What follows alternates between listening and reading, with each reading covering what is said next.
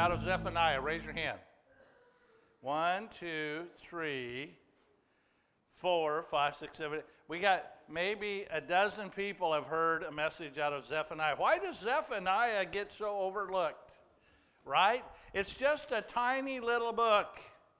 It's towards the end of the it's towards the end of the Old Testament. Maybe people get tired, uh, pastors get tired of preaching before they get there. I don't know. But Zephaniah is a wonderful book. It's number 11 out of the, out of the uh, minor prophets. And uh, it's only three chapters long. Once again, one of those little books, but we tend to overlook it, but it has so much to say. And uh, Zephaniah is one of those books. I'm really glad that Zephaniah actually told us when he, when he prophesied, right? And he, and he told us a little bit about himself. Uh, in Zephaniah chapter 1, verse 1, he says, And the word of the Lord came to Zephaniah, the son of Cushi, the son of Gedaliah, the son of Am- Amariah, son of Hezekiah. He was the great great grandson of King Hezekiah of Judah in the days of Josiah, the son of Amon, the king of Judah. He tells us when, and he tells us who he is. Thank you, Zephaniah, for letting us know that because it really helps us to date. Uh, now, somebody asked me, he says, Well, why don't you, you use a laser pointer to show us where you're at up here on this chart because we can't read it? And I, I said, I have a laser pointer? So, hey, look at that. There's Zephaniah. There's Josiah. About seven, uh, 640 AD, he reigns for 30 years in there. And Zephaniah, Z- Josiah is the last of the righteous kings of Judah. And I think to understand the period in which Je- Zephaniah is, is prophesying to, I want to look at, at Second Chronicles chapter 34 because this tells us about Josiah.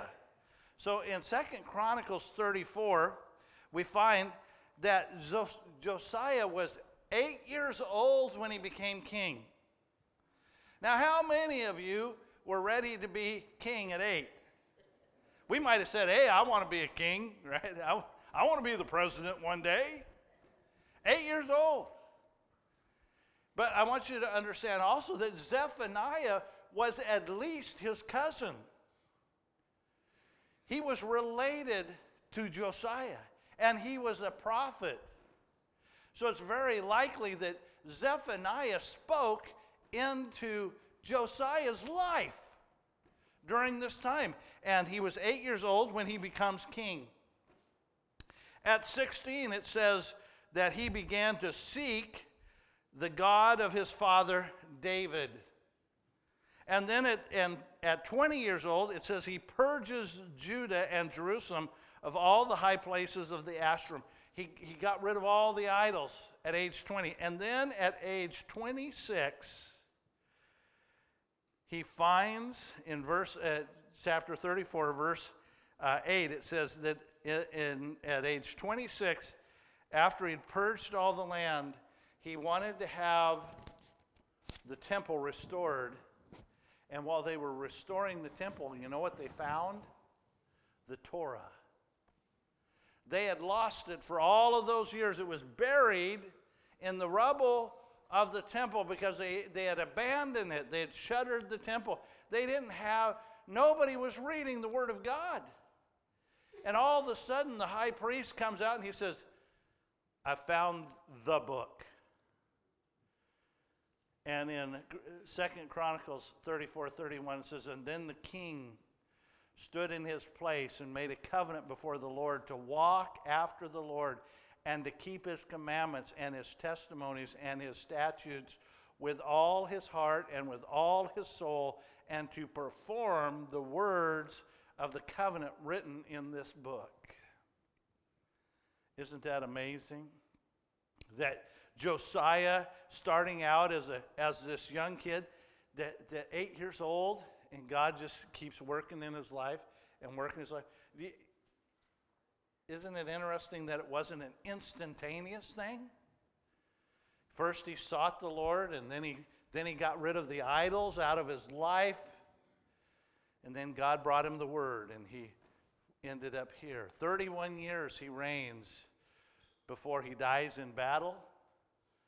And then the evil, his evil son takes over, and one after another they fall. They're all evil, and they did evil in the eyes of the Lord. And that is the period of time that Zephaniah is prophesying.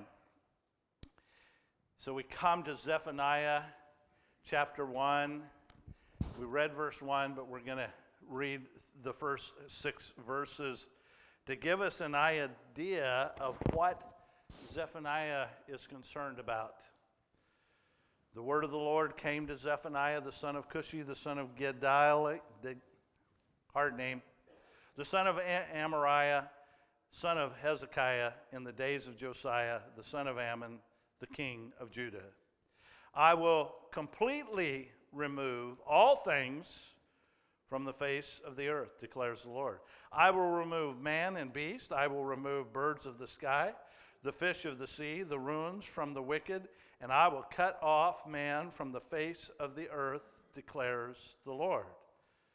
So I will stretch out my hand against Judah and against all the inhabitants of Jerusalem, and I will cut off the remnant of Baal from this, from this place, and the names of the idolatrous priests from among the priests, and those who bow down on the housetops to the host of heaven, and those who bow down and swear to the Lord and yet swear to Milcom, and those who have turned back from following the Lord, and those who have not sought the Lord to inquire of him or inquire of him. As we come to Zedekiah or Zephaniah, okay, we got to get the right names right. As we come to Zephaniah, I want you to notice that there's prophecies both near and far. Do you see the way he begins? What's he talking about? He's talking about total annihilation. He's talking about everyone, all the cattle, all the people. Is that going to happen in his day? Oh, absolutely not. We're here, aren't we? That's a future prophecy. It's going to happen one day. Matter of fact, one day God is going to create a new heaven and a new earth, and the old heaven and the old earth will pass, uh, will pass away.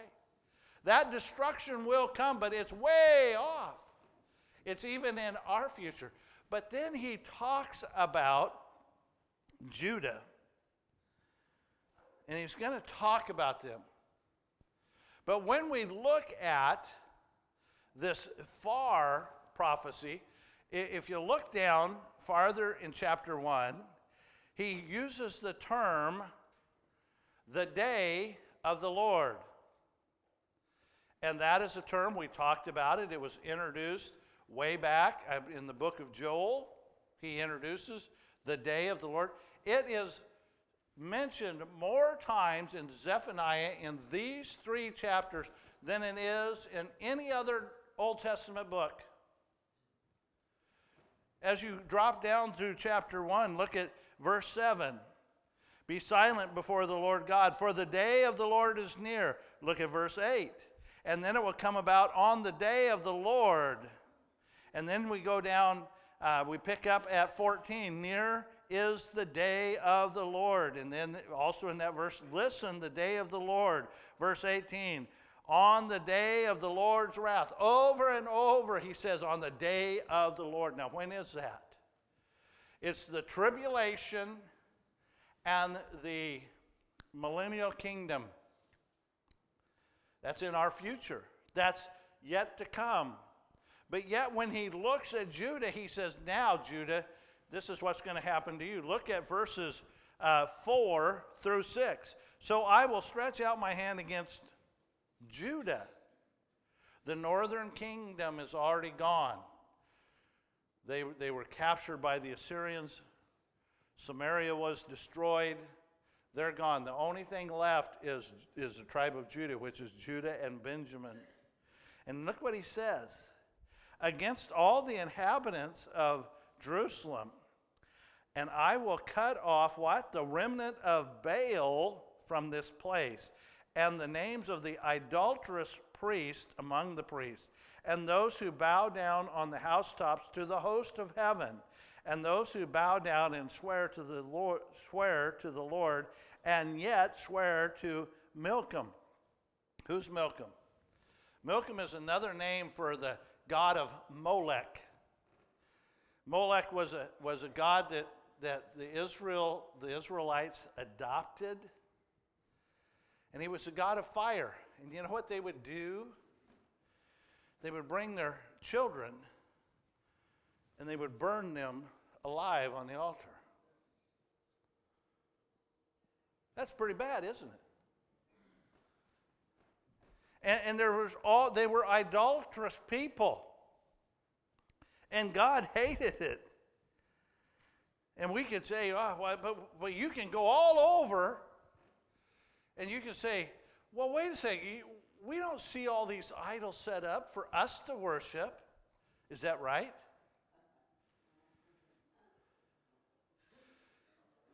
We, we offer our children up, but we offer it up at the altar of choice. Believe that? I, I was, as I was preparing for this, I came upon an interesting fact the state of Oregon.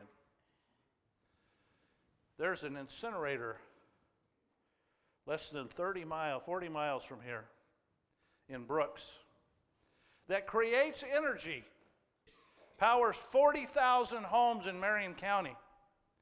Up, into, up until 2014, we were importing aborted fetuses to burn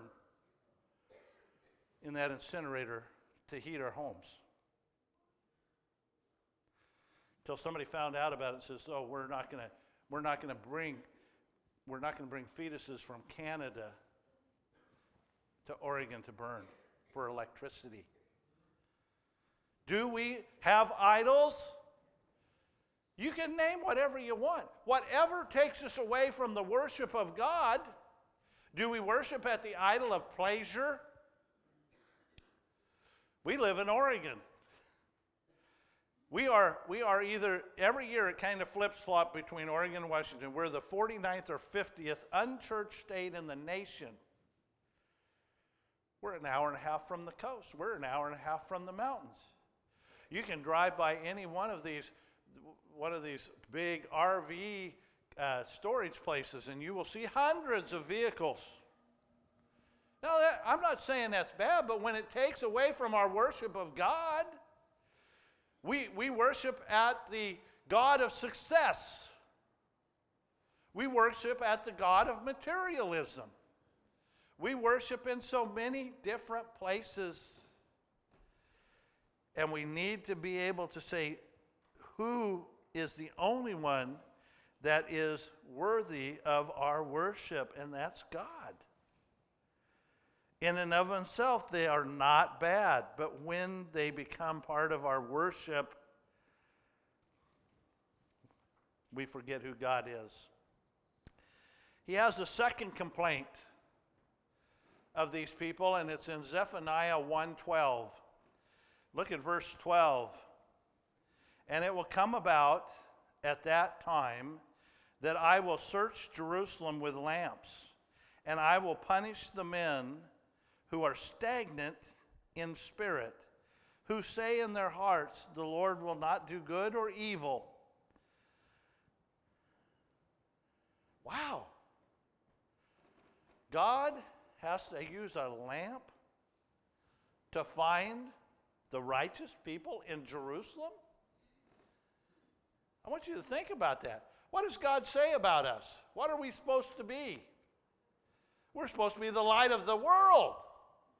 And yet he's walking around with a lamp saying, Where, where, are, the, where are the righteous? Where are those that are still shining forth? Yeah, we sing that little song. This little light of mine, I'm going to let it shine, right? And we get to the second verse and it says, What? Hide it under a bushel, no, I'm going to let it shine. Hide it under a bushel, no, I'm going to let it shine, let it shine, let it shine, let it shine. But here's God using a lantern to find the righteous. He's looking all over, and what does he find? He says he finds people that are stagnant in spirit. I find that interesting. To be stagnant means, out of Webster's, it says, having no current or flow. When I was a kid, we used to love the springtime along the Santiam River. Because what would happen is, is before the dams came along, as the water would drop, there would be these little pools that would form alongside the river. And there wouldn't be any water coming in, but that water that was there, and the frogs would loved it because the water would get warm. And they would hatch their, they would hatch their uh, eggs in there, and we'd go down and catch pollywogs and grow them into frogs. It's cool. But there wasn't any there wasn't any water flowing. So what happens? Eventually it dries up to nothing. And he said they're stagnant. There's no flow coming in and there's no water going out. Isn't that kind of interesting? Is that like the church? Is that like us? Now you can have, what happens if you have water coming in? It has to have an outlet. And in, and in his day and time, what was happening? It says that the house of the Lord was in ill, had been abandoned. In, in 2 Chronicles 34 30, we read 31 and we'll read it again in just a second, but they had went to the temple because Nobody was reading the word because they hadn't found it. It was buried in the rubble of the temple. And in verse 30, it says, And the king went up to the house once they discovered the Torah, once they discovered the law, went up to the house of the Lord, and all the men of Judah, and the inhabitants of Jerusalem, and the priests, and the Levites, and all the people, from the greatest to the least. And he read, he, the king, read in the hearing of all the words of the book of the covenant which was found in the house of the Lord. You see, there had to be flow coming in. They had forgotten the word of God. And we have to have the flow coming in. And, and just having, having the word on Sunday is not enough. We need the word on Monday and Tuesday and Wednesday and Thursday and Friday and Saturday. We've got to constantly, because if you don't have flow coming in all the time, it's going to get stagnant. We've got to have the Word of God flowing in our lives. And look what the response, once the flow came in, once they understood the Word of God, once it was preached to them and shared with them, look at the next verse. And then the king stood in the place and made a covenant before the Lord to what? To walk after the Lord and to keep his commandments and his testimony and his stat- statutes with all his heart and with all his soul to perform the words of the covenant written in this book. He actually, Josiah actually restores the Passover feast. You see, once you have flow coming in, then you can have flow going out, and you have clean water. You have fresh water that people can use to nourish themselves. James 1:22 says, "But prove yourself what? doers of the word and not merely hearers only who delude themselves. You see, you can get stagnant just by not doing anything, just by hearing and not doing.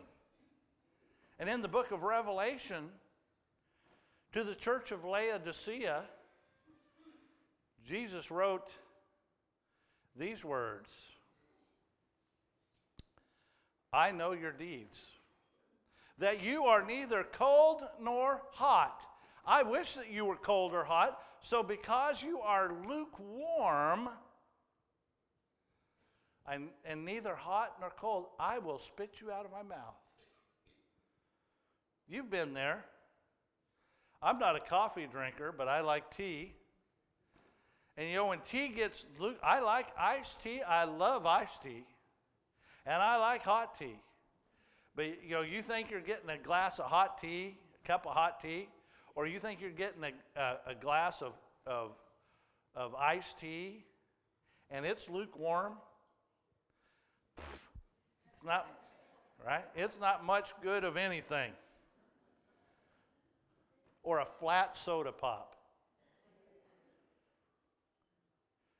But, but we can become that way. We, become, we can become stagnant, and that was his complaint.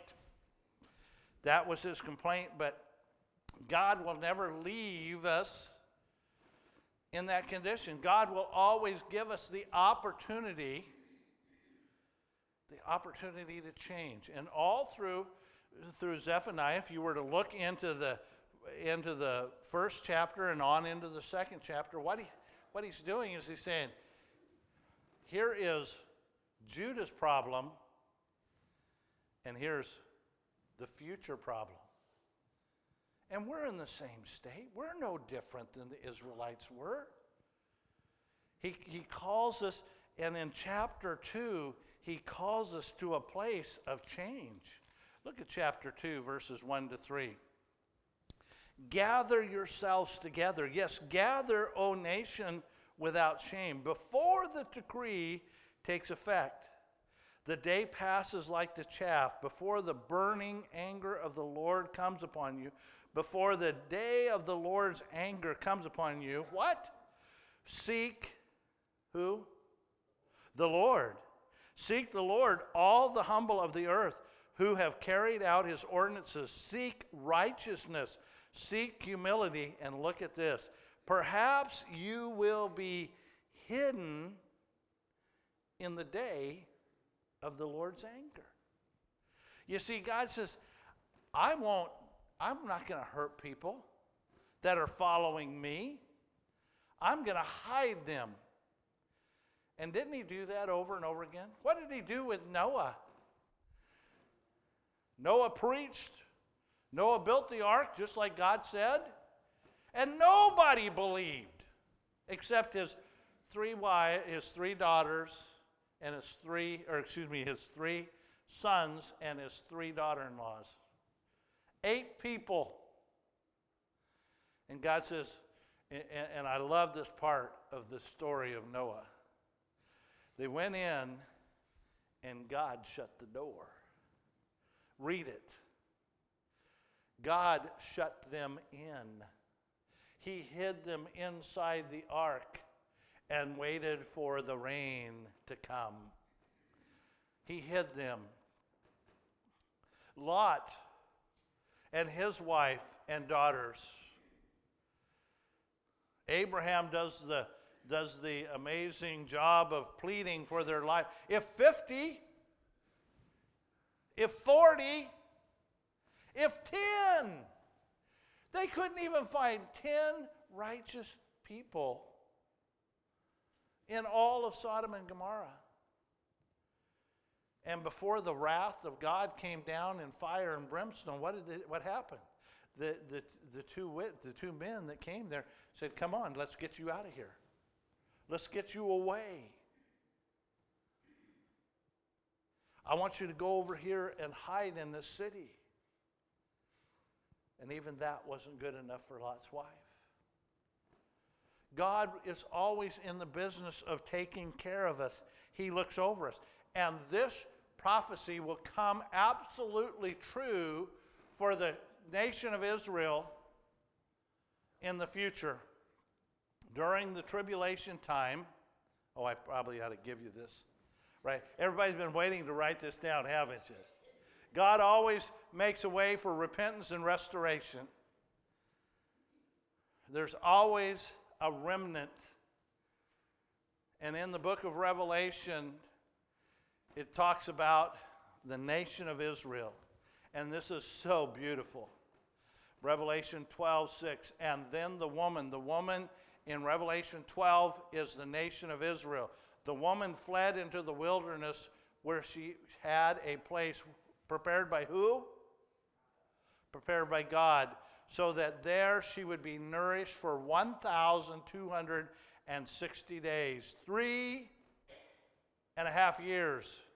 The last half of the tribulation, Israel is going to be taken out into the wilderness, and God is going to sovereignly protect them. Now, I don't know what that looks like, but it's going to be cool.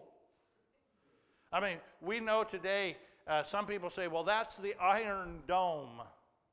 You know, they have the, Israel has the, uh, all these missile defense systems that they shoot up, and they're like 90 some percent accurate. I got news for you. It's going to be better than that because it's going to be God's Iron Dome. I don't know. You know, you ever watch those sci-fi movies, you know, where the little cone goes over the city and people can't, you know? I, I don't know whether it's going to be like that. I don't know what it's going to be, but I know that God has prepared it. And it's 100%. And God's going to take care of it for three and a half years. That's absolutely, this is going to come true during the tribulation. But did you know that you're hidden? Did you know that each one of you are hidden? Colossians 3 1 through 4. Therefore, if you've been raised up with Christ, keep seeking the things above, where Christ is seated at the right hand of God. What's the setting here? It's heaven. Set your mind on things above, not on the things that are on the earth. For you have died, and your life is what? Hidden with Christ in God. That is present tense. That's not future, present tense. You are hidden with Christ in God. And when Christ, who is our life, is revealed, then you also will be revealed with him in glory. You see, once you come to know Jesus Christ as your personal Savior, what does it say in the beginning? Therefore, if you've been raised up with Christ, right? You've come to Him, you've confessed your sin, you've, you've made Him Lord of your life. He says, You are hidden in me. The old devil can't find you. He may try, he may try to do any all that he wants, but God says you're mine and you're hidden. You see the hands? We went through this in John, didn't we? Whose hand are you in? When you get saved, you, Jesus puts you in the palm of his hand. And then what does he say in the same chapter? He says, The Father, you're also in the Father's hand. And then he says that you are, the Holy Spirit does what? Seals you. You can take good old duct tape and wrap it around and around. And, and if you've ever tried to tear duct tape, it's hard especially when you get all wrapped up in it. You're sealed, you're hidden in Christ. Romans tells us what? There is nothing that can separate you from the love of God. And it has a whole list, doesn't it? Anything you're going through cannot separate you from the love of God. Well, I want to want you to look at Zephaniah chapter 3. And if we were to go through Zephaniah 3, you would see all of these kingdoms that are around uh, Israel. They're all going to be condemned too. But then he comes back, and remember, we have a near and we have a far. And I want you to look at Zephaniah 3 14 through 17. Shout for joy O daughter of Zion. Shout in triumph, O Israel. Rejoice and exult with all your heart, O daughter of Jerusalem. The Lord has taken away his judgments against you. He has cleared away your enemies. The king of Israel, the Lord is in your midst. You will fear disaster no more. In that day it will be said to Jerusalem, Do not be afraid, O Zion. Do not let your hands fall limp. The Lord your God is in your midst, a victorious warrior. He will exalt over you with joy. He will be quiet in his love. He will rejoice over you with shouts of joy. Those terms that are used there about exalting and, and rejoicing are musical terms. God sings over you. Have you ever thought about that? God's up in heaven and he's singing, I love Hunter and Anna, right? He's singing over you. That's what God does. A matter of fact, there's a he rejoices over each one of us. Luke tells us in Luke chapter 15, Luke says, I tell you that in the same way, there is more joy in heaven over one sinner who repents than over 99 righteous persons who need no repentance. That's the story of the shepherd that leaves the 90 and 9 and goes out and finds the one that's lost. And you may be saying, oh, I don't think God's singing over me. I haven't been very righteous lately. Matter of fact, I've kind of mucked things up. My life is not what I think God would sing over. Uh, no, he probably sings a little louder, trying to get your attention. I love you as it echoes through the universe as he shouts your name.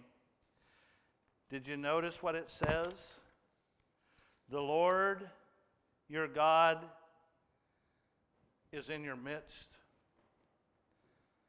I don't care where you're at, He's right there with you. He's, he's with you in the middle of your mess.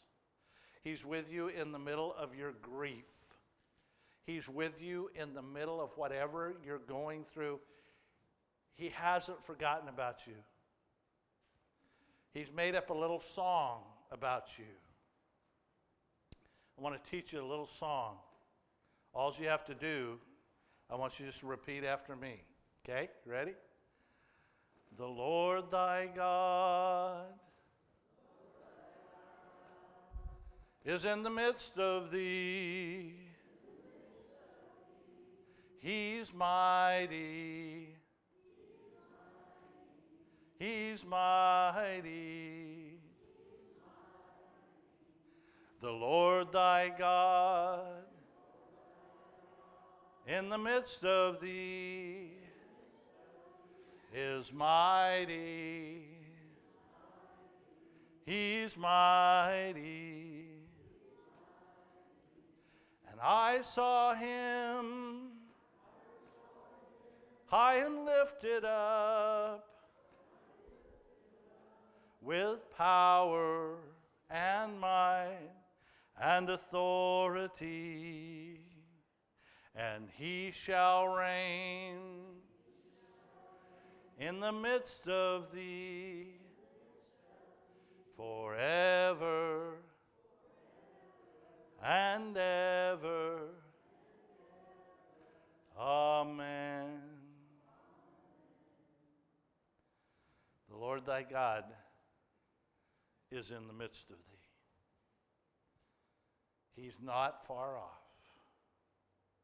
He's right next to you. Whatever, whatever you're going through. And one of these days, we're going to get to be like Bob. Bob's in heaven, and he's standing right next to Jesus right now. He may be sitting in a rocking chair. I don't know. That's where I want to be when I get to heaven. I want to sit down with God with an iced tea in one hand and Him on the other hand and say, Thank you, Jesus, for all that you did with me all the way through my life. Amen. We're going to come to communion right now. And that song is very appropriate because what does it say? And I saw him high and lifted up with power and grace and authority. That's a song we're going to sing in heaven. Look it up, it's in the book of Revelation. We're going to sing that one day when we get to heaven.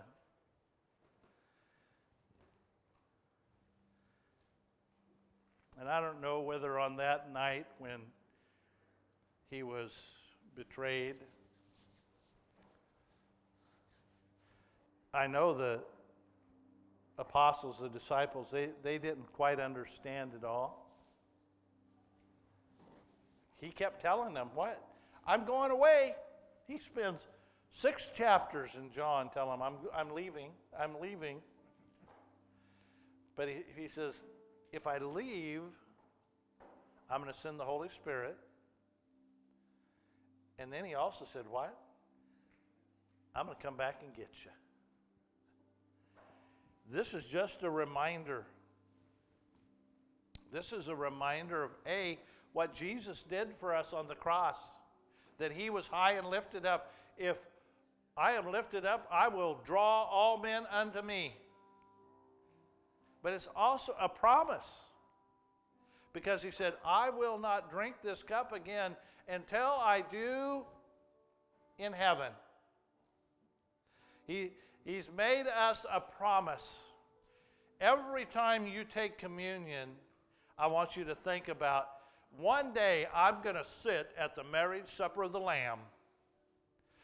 It's going to be the saved of all time. Can you imagine how big that table is? You think your Thanksgiving table is big. You're going to see all those saved of all time seated at the table at one time. There is no kids' table in heaven. Everybody sits at the big people's table with the Lord. Amen. He said, This is a remembrance of that. Do this often as you do in remembrance of me. And that night, as he sat there with his apostles, and he took that bread and he says, This is my body which is broken for you. Jesus didn't go to the cross for himself, he went to the cross for you and I. We couldn't pay the price for our sin, and he said, I'll do it for you. This is my body, which is broken